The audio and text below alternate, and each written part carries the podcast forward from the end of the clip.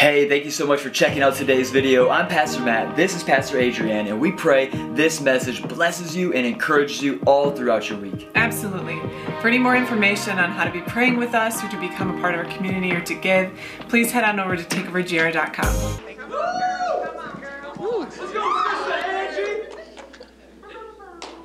Mm, that's tall. No, that's good. Okay. I think. We'll work with it. I'm a teacher. We're flexible. Appreciate that. This, I'm to knock that over, though, because I start moving. I'm to knock that over. All right. Yeah, take it. Okay. Thank you. I appreciate it. All right, so, man, I love that worship. I forget my own name when I start worshiping. so I'm like, oh, that's right, I'm talking tonight. Woo. All right, so fair warning tonight I'm a dedicated educator, history fanatic, and I'm a deep context diver. And I'm also a passionate advocate for freedom and redemption. So we're gonna go deep, and I invite you to run after it with me tonight. Sound good? All right. Char said it was to be uh, eight hours, so we'll see if we can fit it in there. I'm a talker, it's great. So get your notes ready, people. If you brought your actual Bible, you guys are my people. There is something about holding the Word of God that just gets to me. So I'll be reading out of Isaiah 61, which is a pretty well known passage of Scripture. But my hope is that the Holy Spirit reveals more to us in these verses to get us fired up. So let's get it. I don't know what's up there. Ooh, nice. Isaiah 61, verse 1 says this The Spirit of the sovereign Lord is upon me, for the Lord has anointed me to bring good news to the poor. He has sent me to comfort the brokenhearted and to proclaim that captives will be released and prisoners will be freed. He has sent me to tell those who mourn that the time of the Lord's favor has come, and with it the day of God's anger against their enemies. Okay, we just focus on that for right now. How many of you guys have had to write a mission statement? Yeah. So, what's the purpose of a mission statement? State, state the mission. Thanks, Grant. a mission statement is to is a summary of the aims and values of a person. This is Jesus' mission statement. It's his values, his aims, his credentials, all laid, laid out on the table. He announces that he is anointed to speak, to proclaim. Jesus reminds us, reminds us that he is the ultimate physician and therapist to comfort and heal. You know when, when there's a list of credentials, it's going to get good because it speaks of authority. It says to proclaim that captives will be released and prisoners set free. I love that. I could read that all day. Jesus Christ places the mantle of liberator upon his shoulders as the breaker of chains. If you don't get chills hearing that, you got to check your heart. Seriously.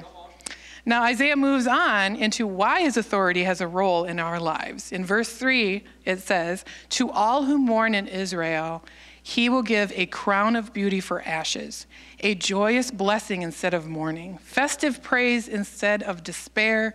In their righteousness, they will be like great oaks that the Lord has planted for his glory. I'm going to focus mainly on the part first part of that verse, and it reads, To all who mourn, he will give you a crown of beauty for ashes. Now, ashes are the ultimate sign of ruin and destruction. Ashes are what complete loss looks like. They are a symbol of death. Biblically, people would pour or smear ashes upon themselves as a sign of deep sorrow and lament. Here's a freebie. How many times do we grieve the Holy Spirit by sitting in our ashes? Now, picture a basket weaver.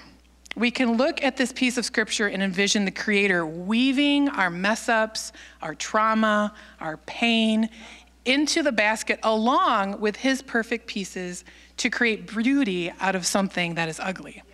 But I challenge you to dive a bit deeper with me. Y'all ready? There is a tiny word that we often overlook in this verse. our brains tend to think in terms of beauty from the ashes. The idea of taking God taking our ashes and weaving or adding it into something he is creating makes sense. But the Bible clearly says for, beauty for ashes. This tiny word is defined as an exchange. Y'all following me? The goal of Christ taking on our ashes, the burden of our sin, is not for improvement. The goal is for an exchange. It's the exchange of a hundred million mistakes, abuse, trauma, grief, rejection, pain, and loss being exchanged for his perfect, blameless life. Want to know something that will really flip your noodle? Kelsey's like, oh, here she goes. the, Hebrew, the Hebrew words for beauty and ashes are nearly identical. Both words can be used to represent a turban. Yeah, you heard me, a turban. So, what Isaiah is really saying is that the exchange Christ gives us is a turban for a turban. One turban represents mourning and sadness, and the other turban represents honor, purity, and respect, much like a turban that a bridegroom would wear on his wedding day. Jesus exchanges our turban, our crown of mourning of our sin, with his bridegroom crown of beauty and honor. Beauty for ashes. Y'all getting pumped or what? Isaiah continues saying in verse 6 You will be called priests of the Lord, ministers of our God. Instead of shame and dishonor, you will enjoy a double share of honor. You will possess a double portion of prosperity in your land, and everlasting joy will be yours. I will faithfully reward my people for their suffering and make an everlasting covenant with them. Everyone will realize that they are a people that the Lord has blessed. Y'all, this is where I get really excited. I could talk all night about Isaiah 61. We know Jesus' mission statement. We know now that there is an exchange that happens. And here is where we as believers, we are anointed to the point that we are called priests. Do you hear any humiliation in that? Any disgrace? Nope. Not at all. Jesus has proclaimed that his mission is to comfort and to set us free. He exchanges our ashes with his perfect beauty. Hear me, Jesus exchanges our death for life in him. We are no longer covered in shame before God. Mm. Think back of when you said those powerful words to acknowledge Christ as your Lord and Savior. When you surrendered your life to Him. Now, picture His perfect, blameless crown being placed upon your head in that moment. He takes your death and your sin. Who would pass up on that deal? And we're not done. We ain't even done yet. I got pages left, Char. in verse 10, it says, I am overwhelmed with joy in the Lord my God, for he has dressed me with the clothes of salvation. He draped me in the robe of righteousness. I am like a bridegroom dressed for his wedding or a bride with her jewels. We don't think too much about a robe today, but being draped in a robe in this context indicates a dignified, elevated status as an investment. It's no longer a robe, it's an investment. It also is seen as a seal of alliance. The very foundation of the word robe can be tied to the spoils or reward of warfare. Pay attention here. Say I'm a teacher. I'm going to get my teacher voice on. Jesus, Jesus invests in us. He set a seal upon us in alliance. We are the reward of his warfare on the cross to defeat sin for us, to have an eternal covenant with the Father. Whew. I know, right? The fact that the garments Isaiah is talking about are external, they are visible for all to see. They would be bright and flashy, the opposites of rags and sackcloth, resembling death. He compares it even to a wedding. I mean, on a wedding day, it ain't drab, it's all glam, it's total glam.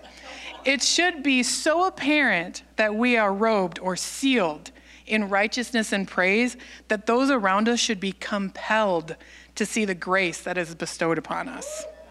So much so that people would begin to question how is it that you have this peace, this calm, this confidence? We can grieve loss, we can seek help to heal trauma, absolutely. However, Matt talked on Sunday about how we are the most intimidating force outside of God. Yeah. That struck me hard. Yeah. Ooh, we have access to that crazy level of freedom. I want to seek after that kind of insane intimacy with my Savior. But you know hold, who holds us back? Who holds me back? You got it. Me. You. I can only speak for myself, but I tend to run towards the comfortable, the safe zone of my so called reality, using past experiences, especially painful ones, to measure the risk of growth. Case in point, it is not comfortable for me to be up here. It's new territory. The fear of the unknown can cause us to hold tight to things because the thought of complete surrender is terrifying. But in that surrender, we become the most intimidating force outside of God. Had I said no to the op- offer to speak tonight, I would have passed up on the opportunity to grow. I would have settled for my safe zone. Where are your safe zones? Where have you, where have you grown comfortable? These verses spoke of a full circle of who Jesus is to us, how Jesus exchanged our death with his life, how we are called priests without shame because of that exchange, and how we are now sealed with salvation and righteousness. If we truly believe these verses, how could we not be a force to be reckoned with? I, I encourage you to ask a dangerous request. Ask the Holy Spirit to reveal where He is calling you to be a force to be reckoned with and how to get there. Often we get fixated on our own difficulties that cause us to forget how powerful our God is and how the very same Spirit lives within us. I know I do.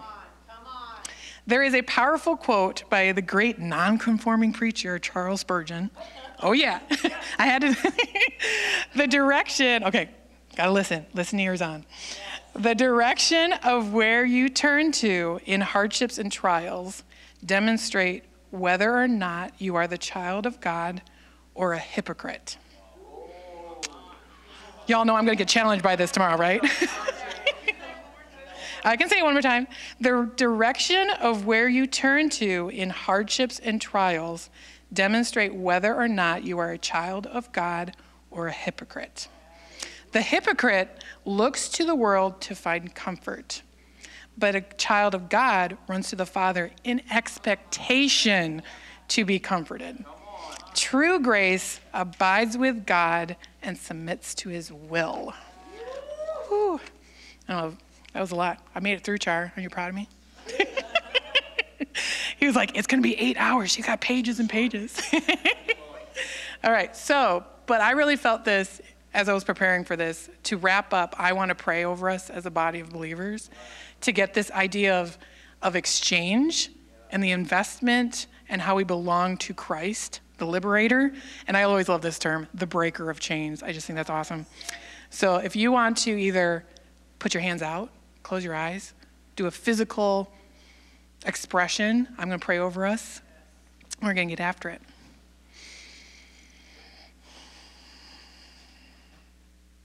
Father God, words cannot express how incredible your plan of redemption is for us. Thank you for sending your perfect Son to exchange his life so we are forgiven. Holy Spirit, I ask that you help us see ourselves as investments, that we are wearing the seal of alliance to become so confident who we are in Christ and whose we are that we discover a new level of fierce freedom that we have never account- encountered before. We ask these things in your holy and mighty name. Amen. And I think I get to tell Grant it's your turn.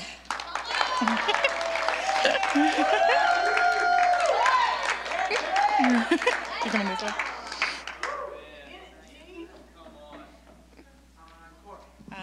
Thank you.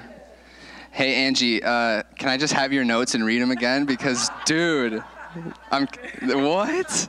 So good. Let me get situated. Yeah. Which? All right. Cool. Thanks, dude. All right. Hold on, guys.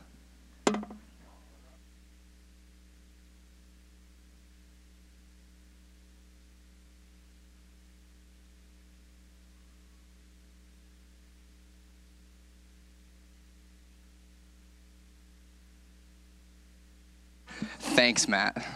I tried to wear like Matt's, you know, jeans and I'm just trying to be like you, bro. Don't got the Chelsea boots yet though, so that's not that's not yet. Angie, that was so good. Where are you? There you are. Thank you for blessing us with that. Oh my goodness. All right. So, I don't even know how to top that up. Oh my gosh. All right. So, so I'm going to be uh, talking about Jesus, and uh, I think that's fitting. You also talked about Jesus. You know, we're a church that talks about Jesus, so we're just going to keep going with it. Um, I'm going to be coming out of my scriptures out of Revelation. Um, so before we get into it, I want to share uh, just a little context here. Um, I'm not an end times preacher. That's not what this is about to be. Um, trust me, I'm not gonna, I'm not even gonna try. Um, but I do want to encourage you guys and kind of explain. So Revelation, this book, right? Some of you may be like, oh man, that's kind of intimidating. Um, when I was, uh, I've been a Christian. Let's see, nine years now, almost nine years. Um, yeah, nine years. And um, and when I was younger in my faith, I was like, man, the book of Revelation, that's cool, but man, that's intimidating. Like, I don't really want to read that. I, it's so much symbolism. Like, I don't understand what's going on. Um, and so it is an intimidating book, but I want to encourage you, it shouldn't be. And it shouldn't be an intimidating book because the book of Revelation is the revelation of Jesus. It is not the book of Revelations, there's not more than one. It's not simply just an end times book.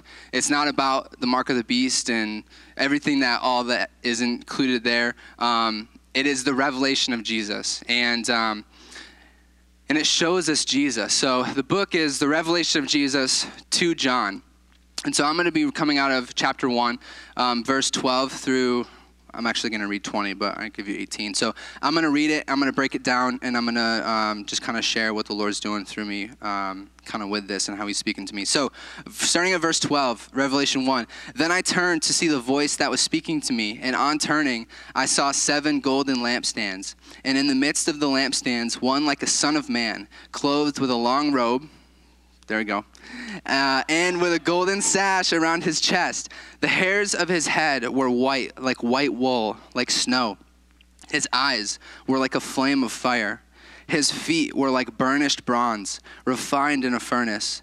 And his voice was like the roar of many waters. In his right hand he held seven stars. In his mouth, from his mouth came a sharp, two edged sword. And his face was like the sun shining in full strength. Man, y'all, if you just read that once a day, oh my goodness, that will change your day. I'm not even kidding. I've been doing it once a day for about a week now, and it is just, it's amazing. Um, on to verse 17. When I saw him, I fell at his feet as though dead, but he laid his right hand on me, saying, Fear not, I am the first and the last, and the living one. I died, and behold, I am alive forevermore, and I have the keys of death and Hades. Write therefore the things that you have seen, those that are and those that are to take place after this. As for the mystery of the seven stars that you saw in my right hand and the seven golden lampstands, the seven stars are the angels of the churches, of the seven churches, and the seven lampstands are the seven churches. Ooh, all right. So we're going to dive into it, all right, guys? Um, okay, so like I said, the revelation of Jesus to John. Um, there's a blessing that starts this book off. It's actually super cool. I think it's one of the only books in the Bible that has like a blessing kind of attached to it. So in uh, Revelation 1, verse 3, John says, Blessed is the one who reads aloud the words of this prophecy. So I'm blessed because I just read that aloud, okay? Um, blessed are those who hear. You guys are blessed if you were listening because you just heard what I had read, all right? And who keep what is written, for the time is near. So there's a blessing in this book. So that's just another encouragement. Like, read it. Like, Like it literally says you're going to be blessed if you read this book or if you hear it, right? So that should be enough to stir us on to do it. Um, so right before that, that section that I just read, that longer one, um, verse 11, Jesus instructs John to write down what he sees shows him all this crazy vision, um, and tells him to send it out to the seven churches. So it's the revelation of Jesus to John, right? But it's also the revelation of Jesus to the church. Because Jesus doesn't tell John, hey, write it down and keep it to yourself. He's like, no, write it down, send it out. And so he sends this to this, these seven churches at this time, uh, but I don't think it's just meant for those seven churches. There's some specific sections that are directly meant for those churches, but it also applies to us as well. So this this book is a message to us, all right? Um, and the coolest thing I think about this book, and one of the coolest things that I think about um, God just in general, is that God is not a God that keeps himself hidden. He is not a God that is like, hey, try to figure out what I'm about and who I am. Good luck. That's not God. Like, that's not even Him at all. Um, he is so faithful to reveal Himself to us. And the number one way that God reveals Himself to us is through His Word is through the Word of God. And so if you yourself are sitting there and you're like, man, I want a revelation of God, but you're not finding yourself in the book, in the Bible, you're fooling yourself. Like you're like literally like you're being dumb if i'm being honest and because yeah i will i'm actually not because that's you know that's a bad word right sydney um, so reading the word it, it it equals knowing God. And if you want to know God and you're not reading His Word, it's just not going to work. You're not going to have a revelation or understand who Jesus is through watching a pastor on YouTube. You're not only going to get it just from coming to church on a Sunday and watching Matt's awesome messages. Like, it's not going to work. You have to get into the Word yourself, okay? It's so crucial, so important. All right, so I'm going to break down these verses real quick. I know I only got 15 minutes. You guys make this hard. Okay. It's hard. It's so hard. It's all good. All right. Cool. So on verse 12, then I turned to see the voice that was speaking to me. On turning, I saw seven golden lampstands. So on the very end, Jesus says that those are the seven churches. So this book, it contains a ton of symbolism, okay? And so the lampstands, they're a symbol. Uh, one way I heard it put was the lampstand, it kind of holds the light up, right? And so Jesus is the light, the church is the lampstand. We are the one that erects and kind of raises up Jesus for the light to shine brighter. It's a kind of it's a cool analogy, right? Um, and so on to 13. So in the midst of the lampstands, one like a son of man, clothed clothed with a long robe and with a golden sash around his chest. So, Son of Man, if you guys don't know this, um, it's actually a reference to the prophet Daniel. And so in Daniel 7, he uses the term Son of Man. And, and Jesus uses this a lot um, throughout the Gospels. And um, I think it might be, there's one that he uses it more, and I can't remember. I'm not going to try to act like I know. Um, but basically, the Son of Man uh, there's two kind of two terms like son of god is jesus right? And then son of man. So son of god points to jesus's uh, divinity right? He's the son of god. He is god. Son of man points to his humanity. And so in this portrait here that we're that we're kind of getting a glimpse into what john is seeing he's seeing jesus as a human. He's seeing this person that is like I mean, crazy. Like I've never heard anybody described with eyes of fire, right? But he's a human, okay? And so as we're worshiping Jesus, as we're reading the word, as we're trying to grow in our relationship and our knowledge of Jesus, we need to have the context he's a human he's like me. He understands like what it, what it means to be a human. To have the struggles the emotions right? The bad days the good days. He understands how that is for us right? Um, so he gets us you know? He gets us like nobody else ever would um, and then on the 14, the hairs of his head were white, like white wool, like snow. So, white, this is a sign, um, kind of a symbol of purity and of righteousness, okay? And so, I don't know if Jesus' hair is actually white, okay? We'll find out one day. It would be cool, but I picture him with like dark hair like me, but curlier, you know? Um, I mean, I'm being honest, like the chosen Jesus, or you know, I'm just like he's got like curly hair. That's my that's my image. I don't know if his hair is actually white, um, but what I do know is that he is pure and he is righteous, and his hair is like wool. I think because he is the Lamb of God, and he is the Lamb that was slain in our place. And if you guys know anything about like Old Testament sacrifices and how it worked, the lamb had to be pure and blameless and spotless. And so that is our Jesus. And that's the reason why his death is vicarious and substitutionary for us because he is pure and he is righteous. I, I felt it, and then I'm like, I really hope it's not going down. It's okay. That's never happened before. I'm never going to preach again. Jeez. But Jesus is pure and he's righteous, all right? And he is and he is the lamb of God. He takes away the sins of the world. Um, and man, he's beautiful. And uh, still in 14, his eyes were like a flame of fire. This is one of my favorite uh, descriptions. You guys might have heard me like sing this out sometimes or kind of talk about this, but something about the eyes of fire. It just hits. It just hits me different. I don't know what it is, but man, his eyes the fire, it is refining. And he looks at us and he has this gaze, this piercing, piercing gaze with these eyes of fire that don't even compare to any other eyes. And they're, and they're so beautiful. Um, and the thing about fire is it consumes everything that it touches. It consumes what it looks at, right? And so when Jesus looks at something, he wants all of it. When he looks at you with his eyes of fire, he wants his fire to consume you. He wants to consume everything you are. When he looks at his church, he wants his church to burn for him. He wants his church, he wants to be consumed by his church, and he wants to consume his church himself. So, man, he's just got these beautiful eyes of fire. On to 15. His feet were like burnished bronze, refined in a furnace. His voice was like the roar of many waters. So I don't know if you guys have ever been by like a rapid river um, or a waterfall. Like I've been to Niagara Falls once. Shout out to my parents. We went there. It was a lot of fun. Um, but the sound that comes from these waterfalls, if you've been to a rapid river, the sound that it creates, it's booming. It's commanding. It's intense. It's like holy cow this this is reverberating. It's like that bass drop but it's nature. And it's like whoa this is sick you know? But that's the voice of god. And um, and it's commanding and it's so powerful. And so the things that jesus says like man it it comes with force. It's not like it's not like hey grant how's it going? It's like Grant. You know what I mean? Like there's just a difference. It's so cool, man. Uh, all right, moving on. 16. So in his right hand he held the seven stars. So like the seven lampstands were the church, the seven stars are the angels of the church. So um, I don't think it means actual angels. Really, what it's referencing is like the pastor of the church or the bishop or the whoever the head of that church is. And so in Jesus' right hand, he's holding those pastors, those leaders of the church in his right hand. Um, and then from his mouth came a sharp two edged sword, and his face was like the sun shining in full strength. So this sword is coming out of Jesus' mouth. I really think this is pointing towards and uh, emphasizing the words that Jesus has to say. Um, because you know in ephesians sort of the spirit which is the word of god right and um, and so jesus himself is the word um, you know john 1 in the beginning was the Word, the Word became flesh.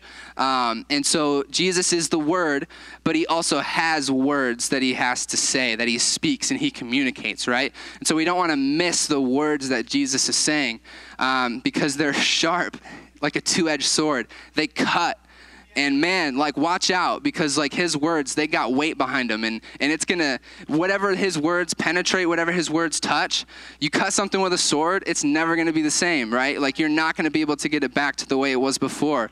Um, and then also proverbs 18 21 says the tongue has the power of life and death. And so i also think there's this double meaning here because it's a two-edged sword and so on one end it's death. So jesus is telling us to die to our flesh, to our sin, right? He's saying you have to die to your flesh if you want to pick up your cross and follow me. But then there's also life on the other side of that. It's not it's not death just for death. It's life and life abundantly, right? It's life to the fullest in Jesus. He says, "I am the way, the truth, and the life," right? And so so we got to die to ourselves. He's saying, "Hey, Grant, hey, take over. Die to yourself." And then he's saying, "But you got life in me. You got life in me, okay?"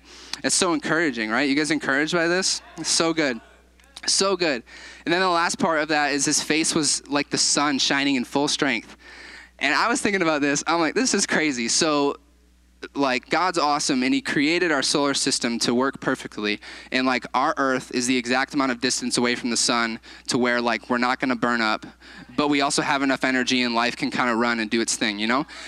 And so, like, John is seeing Jesus' face and is saying that it's like the sun in the fullness of strength and the full strength. And I'm thinking there, I'm like, if I looked at somebody and from their face was the shining sun in full strength, like, I would be incinerated just like that, right? Like, I wouldn't live. And, and, if we just, I, I don't want us to miss the gravity of this description of Jesus, right? Like Jesus is not just a normal dude. Like he's not. He is God and he is and he is fully human, but he is God and he is beautiful and he's majestic and his face is shining like the sun. And so I want to be at a spot where, you know, for me personally, like I'm pursuing this image of God. And I'm like, God, you're showing me and explaining these mysteries and everything and I'm like show me this. Like, I want to actually see this. Like, yeah, I can read it and visualize in my head, but like, no, I want to see you like this. Like, Jesus, let me see you in the fullness of your glory and your face shining on me.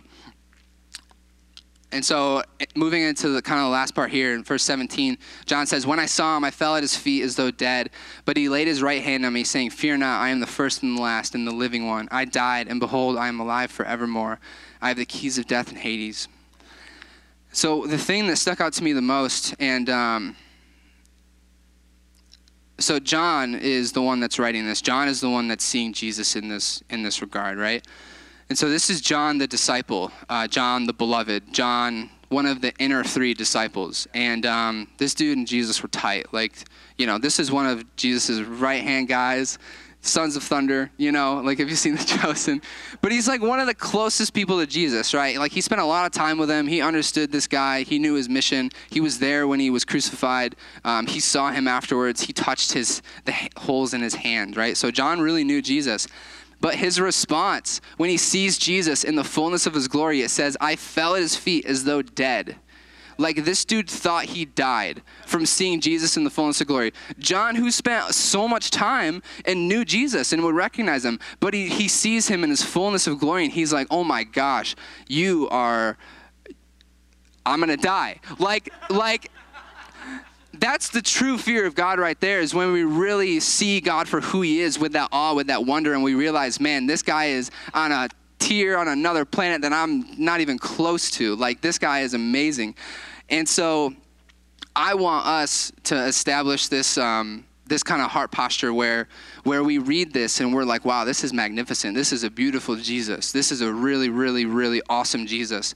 And so i want us to seek after this jesus. I want us to run and to desire to know this jesus the jesus that's described in revelation the jesus that raised lazarus from the dead the jesus that died and raised himself from the dead went down to hell took the keys to death and hades and offers us life forevermore, right? Like that's the Jesus that I'm about. God has an endless vault of glory, of majesty, of just wonder that we can't even like we can begin to comprehend it but like we're not going to fully understand that until we're with him in perfect unity right?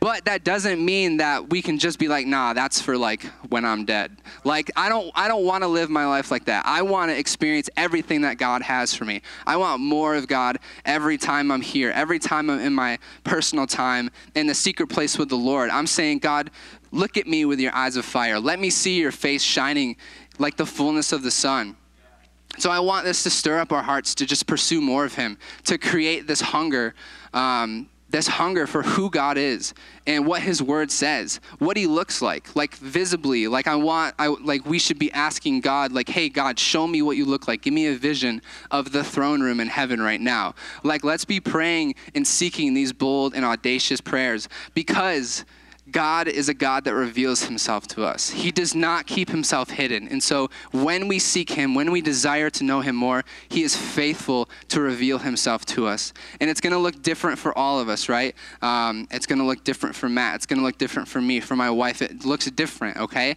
Um, but if we can seek God with everything that we have and we can go after Him with a hunger, with a passion, with a zeal to desire Him and to know Him more, man, our lives are going to be forever changed. And so are the lives of the people around us. So that's all I got. That's all I got. Uh, do I have to pray? I'm not going to pray. Sydney's up next. My beautiful wife.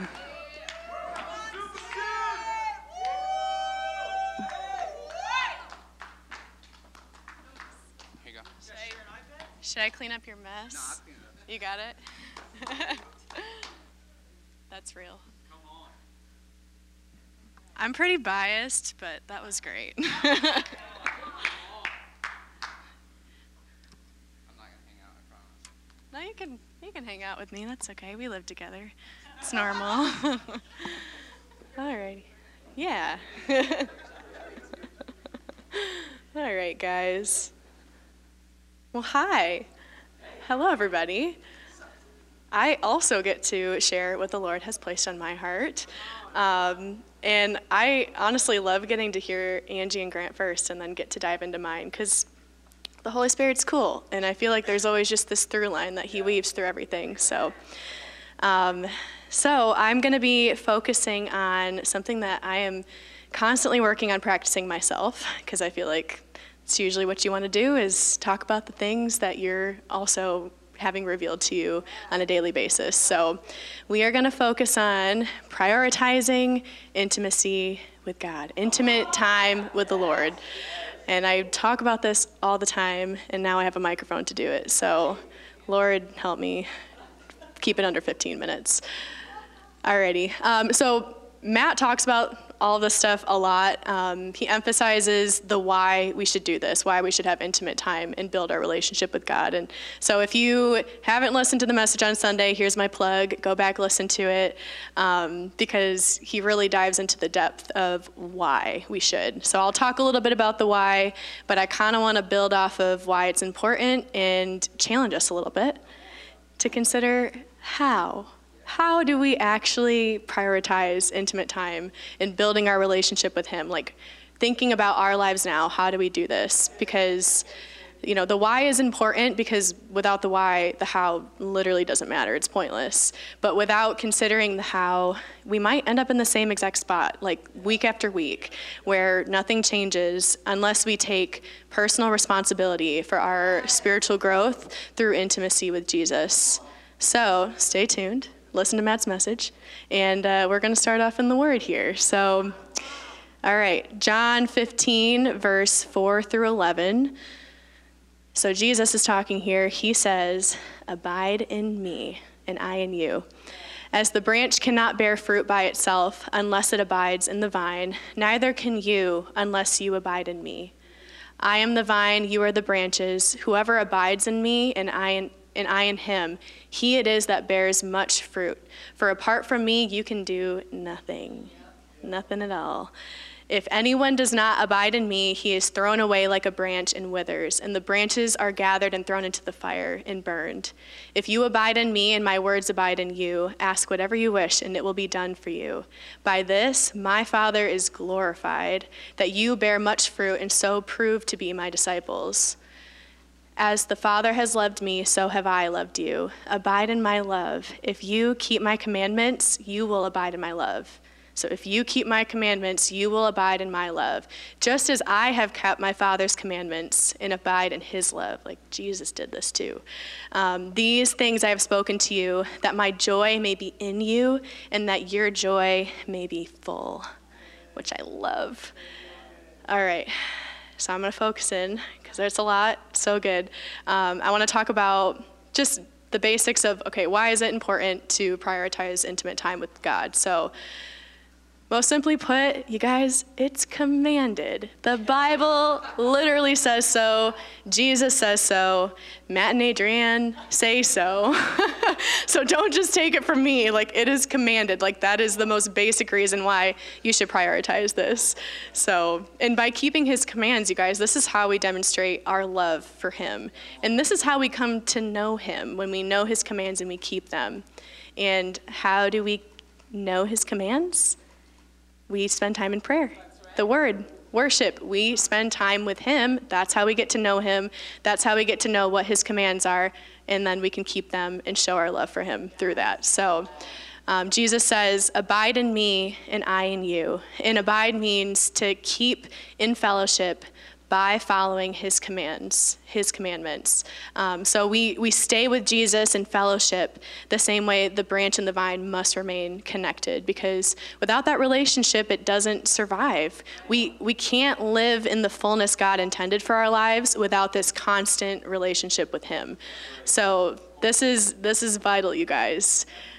And um, so it's commanded and then it's just it's just foundational this is the foundation of our of our faith of everything um, everything stems from here from the place of intimacy from that quiet time with the lord it's the foundation of the revelation that we seek or like Grant's talking about. Like, revelation comes from our time with the Lord. It's the foundation of the healing that we ask for, of the, the breakthrough in our relationships, of being able to identify His will, his voice, his presence in this place. It's the foundation of all of this. And you guys, it really dictates how we see and react to the world around us.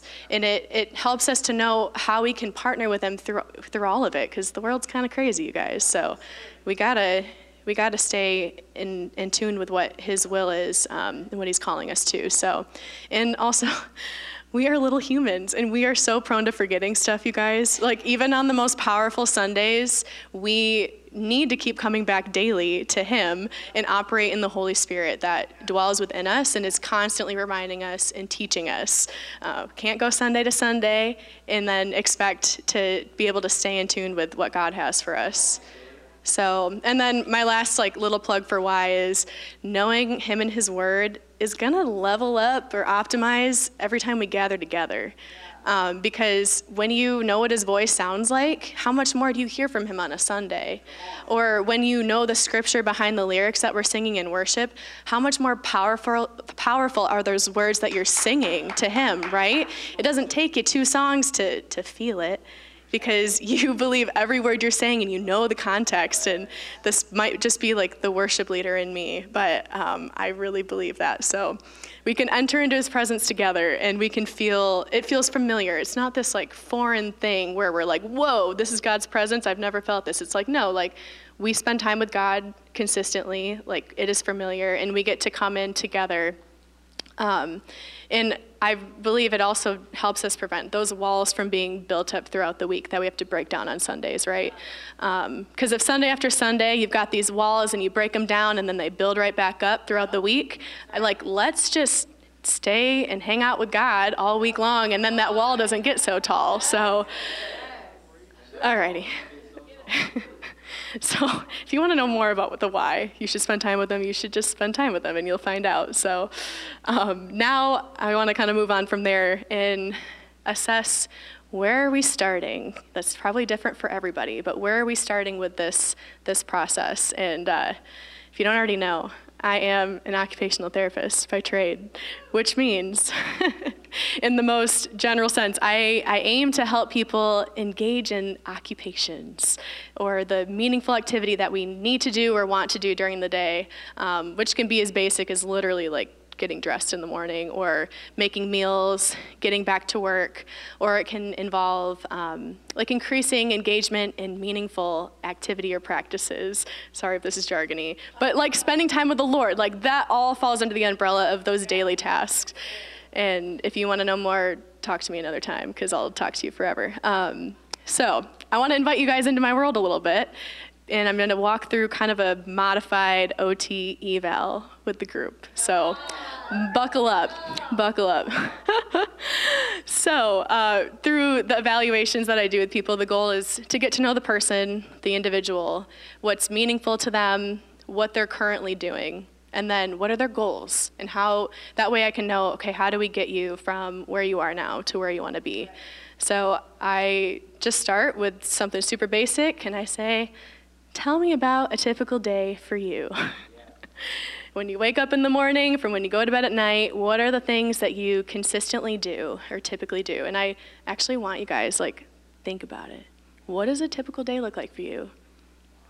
What are the things you do consistently? And you know, you might say, brush your teeth. Hopefully, you say brush your teeth.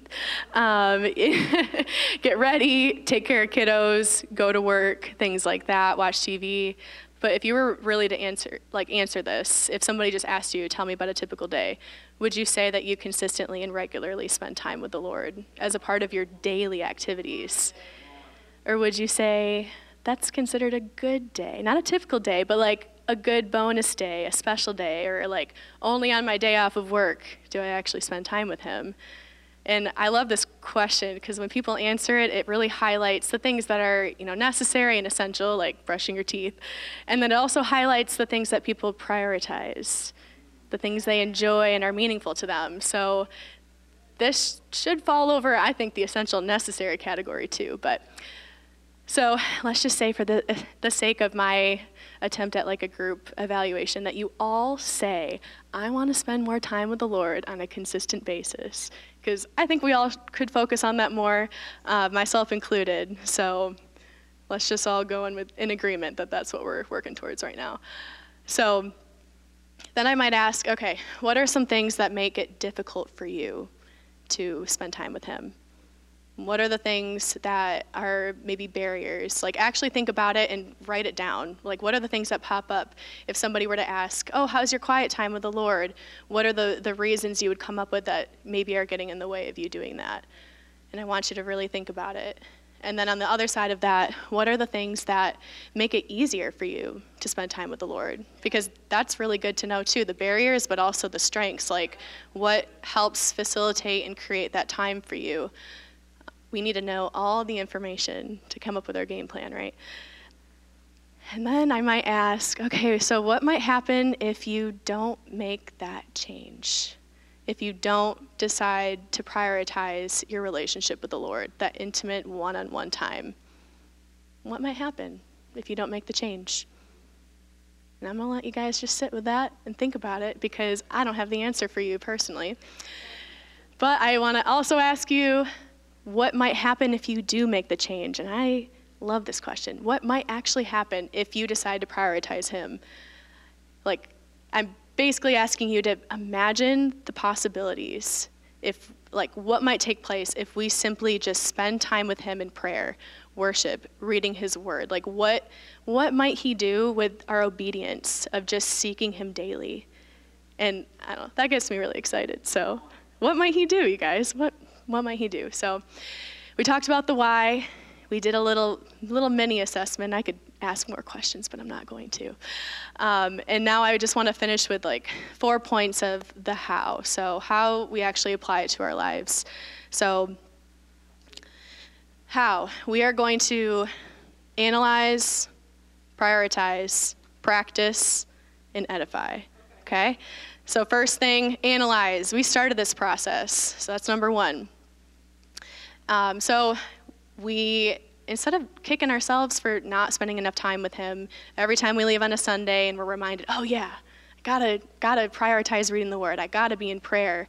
Like let's just take some proactive intentional time. Let's give energy to actually thinking about okay what is my plan? How am i going to make it actually happen for real versus just being in the same spot week after week. And that way, you've got this rhythm already. You've got this loose structure that when life gets crazy throughout the week, you, you can fall back on this because you've already put in the energy. You've already thought about these things.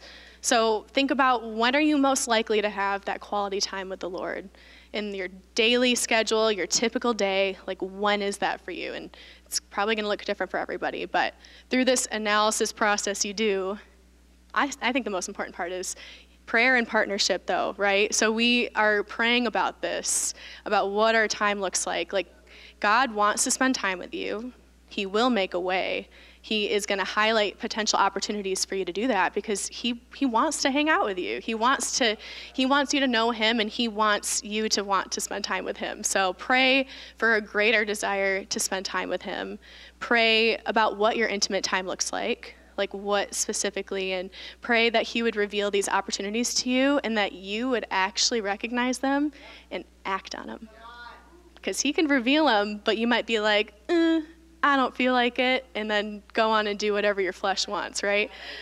So, taking practical steps in obedience is going to make way for those supernatural movements of God. Like, we have to partner with Him. We can't just pray, take a nap, and be like, You got this, God. Like, we are active in this process. And I know we talk about a lot, so going to move on. Number two, prioritize. We've analyzed, now we got to prioritize. So, what's our game plan? Let's make it happen. And this might differ between, you know, week to week. Some weeks are busier than others. So, game plan, what does it look like during the busy weeks? So, what are your non-negotiables? When things are crazy, what are you like, I absolutely have to make sure that I do X, Y, and Z? Like, non negotiable, doesn't matter how busy I am, doesn't matter what I have going on, game plan for that. And then what does it look like when I have more time? So you have a little more flexibility, but do you take advantage of it when you have more time? Or do you go, ooh, free time? I'm gonna like hoard it all for myself and whatever I just feel like doing. Do you take advantage of it? So, game plan for the busy times, game plan for taking advantage of the time that you've actually got. Um, and then, um, so I don't know if I mentioned, yeah, I did. So, prayer, worship, reading His Word, this is what it can look like. But also, you can, you know, go for a walk outside, create art, move your body. There's other ways, um, in addition to the prayer and uh, reading His Word, that you can also dive into your time building a relationship with Him. So pray about what that looks like for you, um, and prioritize, follow through, do the thing. Right? Okay. Number three. So now we practice. This is a process. This takes practice. We are forming habits. We're working on consistency building this into our typical day so we can have a better answer if somebody asks you that question. So, when our days involve the practical and essential actions, even when we don't feel like it, we, we begin to know Him intimately. We begin to know what He sounds like. We know His words because we know the Word. Um, 1 John 3, verse 3, um, and, wait, 1 John 2, verse 3 through 6, I didn't write that down.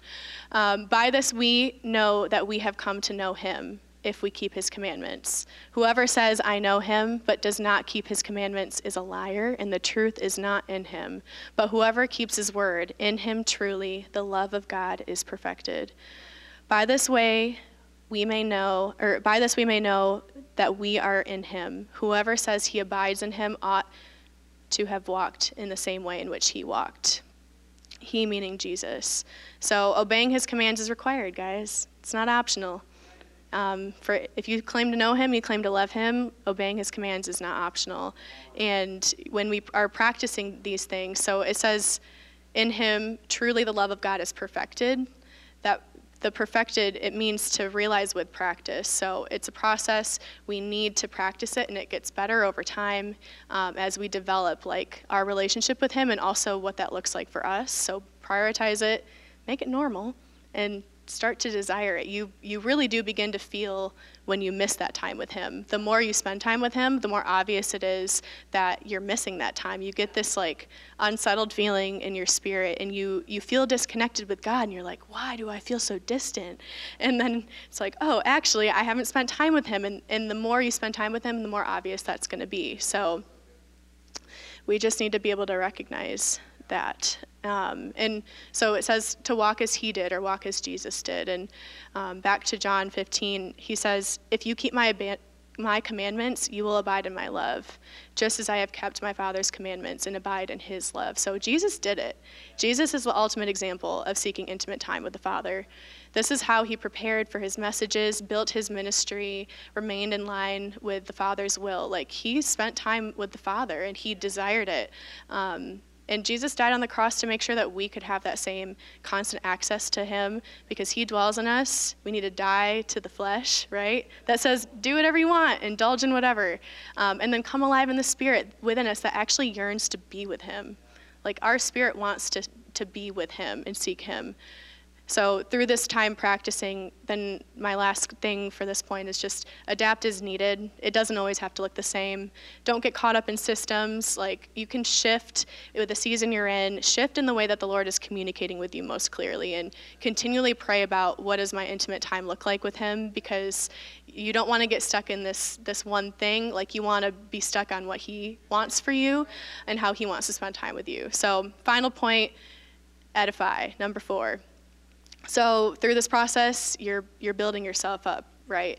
Um, as you're spending time in relationship with Him, Jesus says, "Whoever abides in me and I in Him, he it is that bears much fruit." For apart from me, you can do nothing. And then later he goes on to say, By this my Father is glorified, that you bear much fruit and so prove to be my disciples. So build yourself up through a relationship with him so that the fruits you bear will glorify him. Like we build ourselves up so we can give him more glory. And then from there, you're going to be better equipped to build up your family and your immediate circle. And then we're building up the body, we're building up the church um, because your, your individual intimacy and obedience is going to enable you to have that greater impact on those around you. Like, just imagine a group of individual people with individual, intimate relationships with God gathering together on a Sunday um, completely unified through Him because we all prioritize this. And it's, it's really through this unified church that the fullness of His love and the fullness of His presence is released. So I just get excited thinking about, I mean, I feel like we've been on this journey towards that, and it's only going to be a greater outpouring. So my encouragement and kind of homework is like really take time to, to think about this, pray about this, put in the energy because this is this is important. It's commanded. This is vital. So um, that's really all I got. I partner with me, guys. This is going to be so good. and Micah is up next, the one and only. Thank you. Good job. All right. Okay, I will try to be considerate of how late it is, but no promises. Um, before I start, though, I do want to do like one brain exercise that will help us remember everything we just heard. So, first, I'm just going to say, remember Angie's sermon, Isaiah 61. And just remember what you learned and what your favorite part was, and try to recite the sermon in your head in five seconds and just lock it in. So, five seconds, first sermon, go. Just think about it. Okay, second message revelation from Grant. What was your favorite part? What stuck out to you? Go.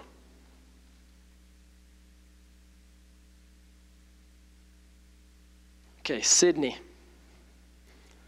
What, what scripture was that? I forgot. Just think about it. John 15, sorry. I was looking at my notes. Yeah. all right, all right. Now one more thing before I actually get going is when I'm in here worshiping, I just like feel like I get a download um, from God. And one thing that he's been continually telling me is just how I want to measure my ability to hear his voice and he just showed me something really interesting because I'm graduating college next year with a business degree that I don't plan on using. Um, and I have no clue what I'm going to do. Uh, I'd like to work here full time, um, but we need a lot more tithes coming in and stuff for that. Um, but here's the thing I'm not worried about it at all whatsoever because I know it's a big deal, and I know God always comes through on big deals. So I'm actually refusing to measure my ability to hear God's voice based off how He responds to me when something big is coming up. I'm actually going to measure my ability to hear God's voice based off the minute details that He wants to direct me in. So, you know, when He tells me what to do next year, I'm going to be glad that He came through and let me know, but I'm not going to get too cocky about my spiritual ears. I, I'm like, I want to know what shirt He wants me to wear for the day. I want to know whether he wants my shoes double knotted or not. Like that's how I'm going to measure my ability to hear God's voice. Is if he answers something that seems like it doesn't even matter. Anyways, all right, I'll start. 15 minutes starting now. Um, so, this message is called The Great Divide. And uh, my belief, well, the Bible's belief, God's belief, is that every believer should be divided.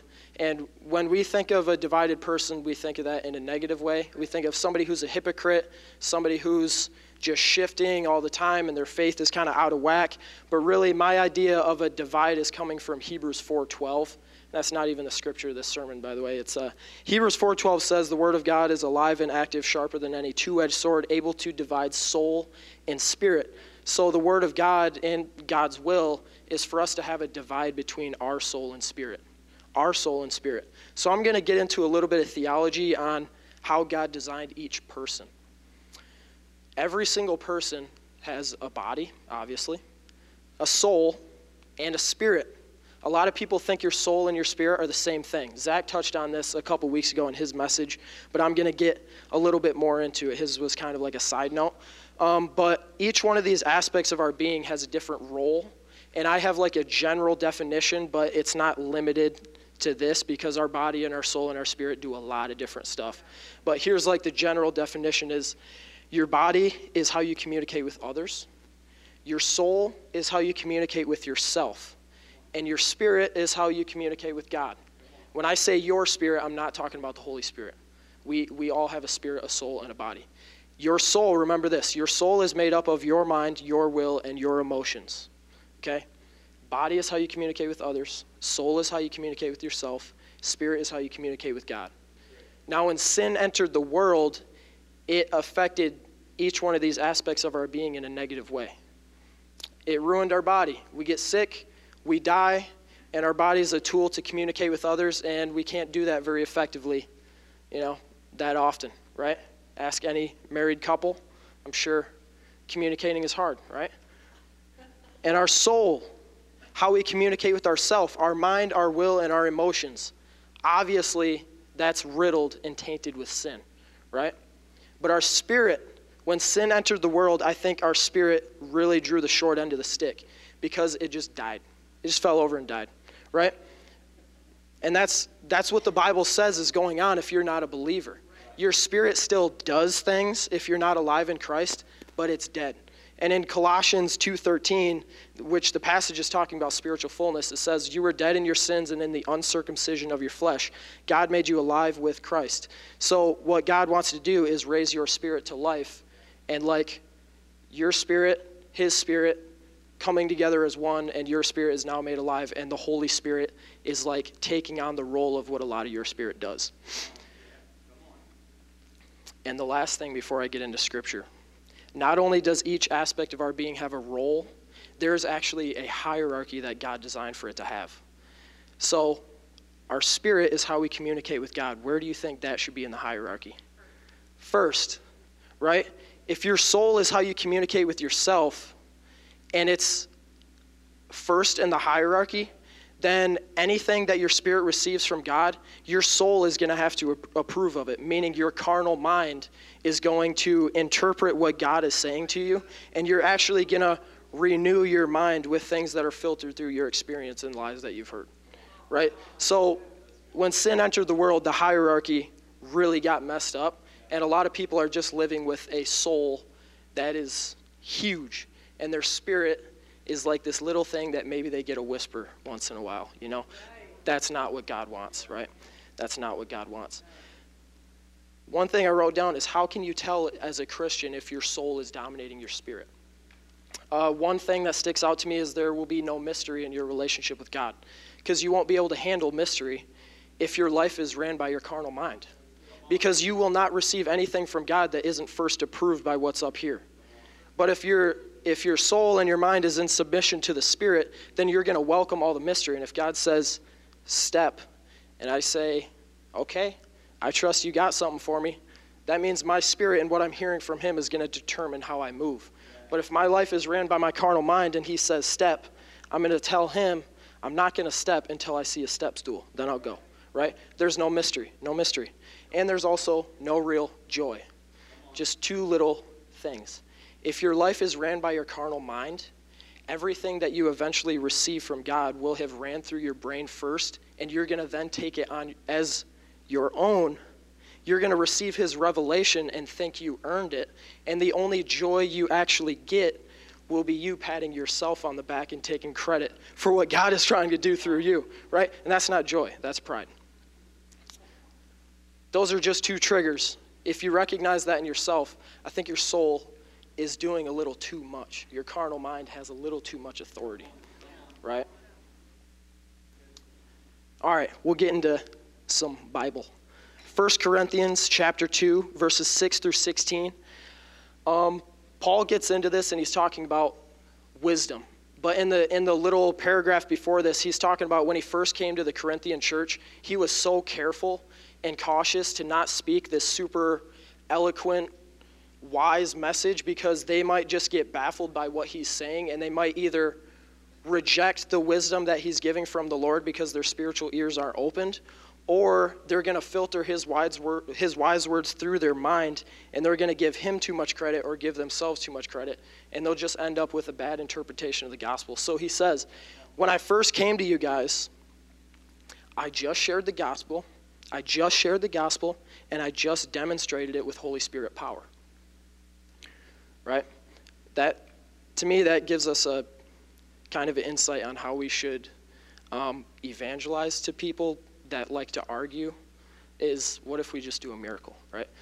Um, anyway, so that, that's kind of the context. Is he was really careful the first time around to not speak with eloquent wisdom because they'll give, they'll just get caught up in the in their carnal mind. But he says we do, however. 1 Corinthians 2, 6 through 16.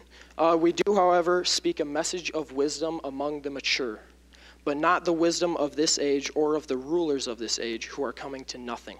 No, we declare God's wisdom, a mystery that has been hidden and that God destined for our glory before time began. None of the rulers of this age understood it, for if they had, they would not have crucified the Lord of glory. However, as it is written, what no eye has seen, what no ear has heard, and what no human mind has conceived, the things God has prepared for those who love him. These are the things God has revealed to us by his Spirit. The Spirit searches all things, even the deep things of God. For who knows a person's thoughts except their own spirit within them? In the same way, no one knows the thoughts of God except the Spirit of God. What we have received is not the Spirit of the world, but the Spirit who is from God, so that we may understand what God has freely given us. This is what we speak, not in words taught us by human wisdom, but in words taught by the Spirit, explaining spiritual realities with Spirit taught words. The person without the Spirit does not accept the things that come from the Spirit of God, but considers them foolishness, and cannot understand them because they are only discerned through the Spirit. The person with the Spirit makes judgments about all things, but such a person is not subject to merely human judgments. For who has known the mind of the Lord so as to instruct him? But we have the mind of Christ. Okay, there's a lot. There's a lot. One thing I want us to kind of ask ourselves right now as we break down the scripture is are you discerning anything that comes your way with the mind of Christ? Or are you discerning with your carnal mind? Are you receiving your revelation with your spirit at the forefront, direct input to the rest of your being? Or are you receiving revelation that's been filtered through your soul? Which part have you given the authority role in your life? Now, one thing that I didn't mention about the role of the Spirit is that uh, this is really cool. The human spirit is the lamp of the Lord that sheds light on one's inmost being. That's what Proverbs 20:17 says. So one thing that the human spirit does is it sheds light on your inner being and exposes everything. It's searching. It's searching. And that is what is actually talked about in 1 Corinthians 2:16. He he describes what it means to have the mind of Christ. He says he says right here that one of the jobs of the Holy Spirit within the Trinity is the same exact job that the Holy that our spirit has within our Trinity, our body, our soul, and our spirit. It says, the Spirit searches all things, even the deep things of God. Capital S. The Holy Spirit searches all things, even the deep things of God. The Holy Spirit is searching God, his innermost thoughts, everything, the revelation, the glory. It's getting a full understanding. It's like man, I, I just, I'm trying to get a, like a revelation of what it looks like for the Holy Spirit to search the deep things of God. But then he goes on to say, For who knows a person's thoughts except their own spirit within them? He's basically saying, What, what I just said the Holy Spirit does within the Trinity, your spirit is doing that within you. But the cheat code is coming up. No one knows the thoughts of God except the Spirit of God. We have received the Spirit who is from God. So remember the Holy Spirit that's searching God, his innermost thoughts? Everything, all that revelation. It says in Psalms, David is saying that your thoughts for me are innumerable. They outnumber the sands on the seashore. That's part of the things that Holy Spirit is searching in God. And he is willing to turn back around, take that revelation that he just got from the Trinity, and deposit it into your mind. So, remember when I said that the Holy Spirit takes your dead spirit, raises it to life, and they become like this? The Holy Spirit begins to hijack a lot of the jobs that your spirit was trying to do and failing miserably at. So your spirit was trying to shine a light on your innermost being and it wanted influence. But your carnal mind was ruling over it. So your spirit was able to do a little bit of stuff, but it had no real authority. It could just reveal things once in a while. But then the Holy Spirit raises it to life and tries putting it back as an authority figure and says, Not only am I going to shine a light, I'm actually going to deposit the revelation that is directly from God. So much to the point where you could actually say out loud, I have the mind of Christ. I have the mind of Christ. Now, how many of us know that we don't always take the Lord up on everything that He offers? Right? We don't. And that's why some of us might not be able to say they have the mind of Christ and keep a straight face. Because, you know, we know we don't think the same things that Jesus is always thinking. But yet this says we have the mind of Christ right? This, to me, is a challenge to take the Lord up on his offer, take him up on his word. He's literally saying the Holy Spirit searches the deep things of God, and he's willing to deposit that into your being, and it's already happened when you came alive in Christ. But you just have to get that carnal mind out of the way. And it takes a lot of the things that Sydney was talking about, it takes practice, it takes self evaluation, self reflection. This is just what I wrote down. The Holy Spirit and your same and your spirit have a similar role, but the Holy Spirit hijacks your spirit role and inputs God's thoughts into you. The natural man, the natural man has his mind as his filter. The mind decides what makes sense. The soul decides what is good and bad, what we will and won't do. The spirit has no authority. The mind reigns supreme, causing complete destruction in the carnal man. Holy Spirit wants to completely submit your mind and transform it. Your mind is a great servant, but a terrible master, right? What are some practices that we can do to build our spirit? So now that we are made alive in Christ, like I said, everybody has a spirit. Not everybody has a spirit that's alive and living with the Holy Spirit. So now that we have the mind of Christ, what are some practices that we can do to really see the fruit of having the mind of Christ, right? because it's cool to say it, but man, like I genuinely want to live knowing that I have the mind of Christ and I'm thinking what he's thinking, right? So here's some practices that we can do to build our spirit. Number one, praying in the spirit. Kind of duh, right? Um, which is also praying in tongues. And uh, not everybody does that. And, you know, I was talking with my family. We were talking. I was like, guys, praying in the spirit has been this awesome thing that's really changed my life. And I understand you guys can't all do it, but can you groan?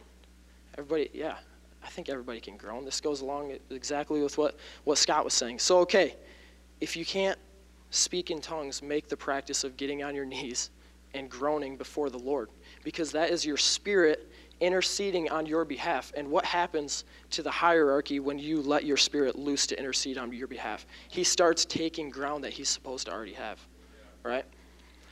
Praying in the spirit. That's my number one practice to build the spirit. Number two, bless your spirit. This is very interesting. I have a, a blessing your spirit book. Um, and it's literally just prayers that are only dedicated to your spirit. You can actually pray to your spirit to be built up. If somebody was sick, don't we lay hands and pray that they're healed? If somebody's depressed, don't we just pray that that, that be removed?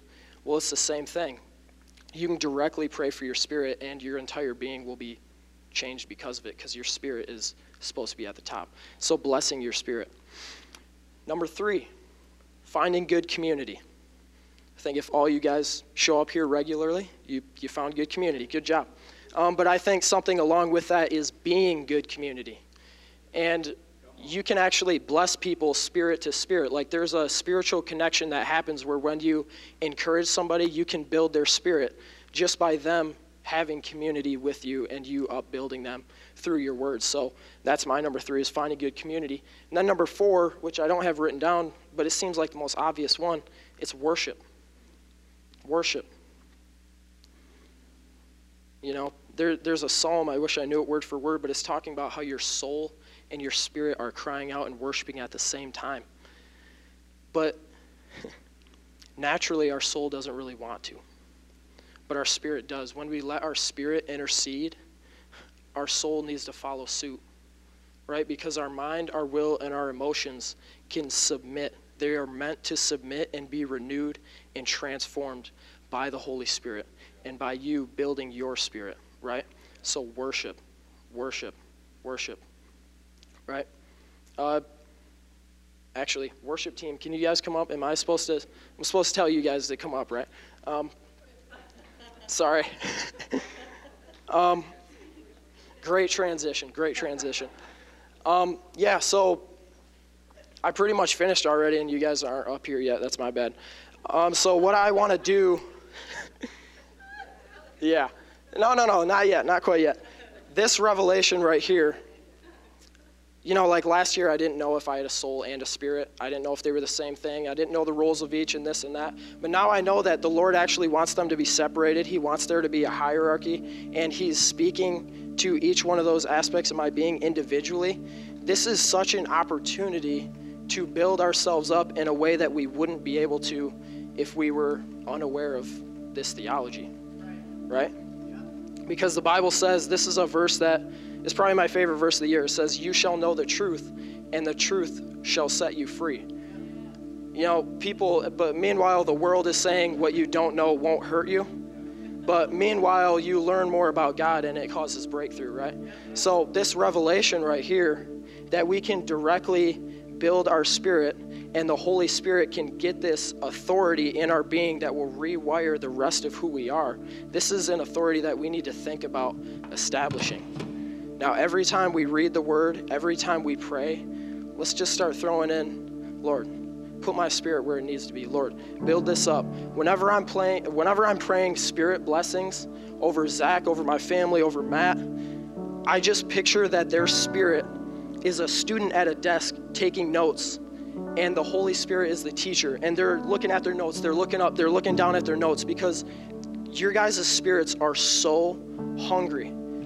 They're so hungry because they want to rule, they want to reign, and they want to let Holy Spirit just absolutely flow through your entire being. So, blessing your spirit is what I want this this main part of worship to be right here. Obviously, we're ministering to the Lord, but He's going to come down and He's going to offer, and we're going to take Him up on that offer, right? So that's my goal today. Good theology makes us aware of more things that the Lord is offering. And then we're going to step into that mystery and take Him up on His offer, right? So, I'm just going to pray real quick, um, and then we'll sing. That, that wasn't too long. That wasn't too long. Um, 20, oh, it was too long. All right. Anyways, dear Lord, dear Lord, um, God, I thank you so much uh, for this church. I thank you so much for uh, Holy Spirit. I thank you that you you do keep certain things for yourself that need to be kept for yourself, but yet you're willing to give us more than we can ever take you up on. God, you're searching the innermost thoughts. Holy Spirit, you are searching the innermost thoughts of God and you're willing to deposit them into us. So, Lord, would you just show us the fruit of that, God, with words of knowledge, prophetic visions, more insight into sin that needs to be exposed in our own lives, God. Lord, we have the mind of Christ. Take over, church. I bless you with the mind of Christ. I bless you with revelation of having the mind of Christ. I bless you with the spirit that comes out of hiding. I bless you with the spirit that is hungry and thirsty for God. I bless you with the spirit that has an extremely loud voice. I bless you with discerning of spirits. I bless you with dividing between soul and spirit. So when you get a thought, you know if it's a twisted thought from your carnal mind, and you'll know if it's a thought that is influenced by Holy Spirit you will know. I bless you with that revelation and knowledge. You have the mind of Christ and you will see the fruit of it. In Jesus' mighty name. Amen. Amen.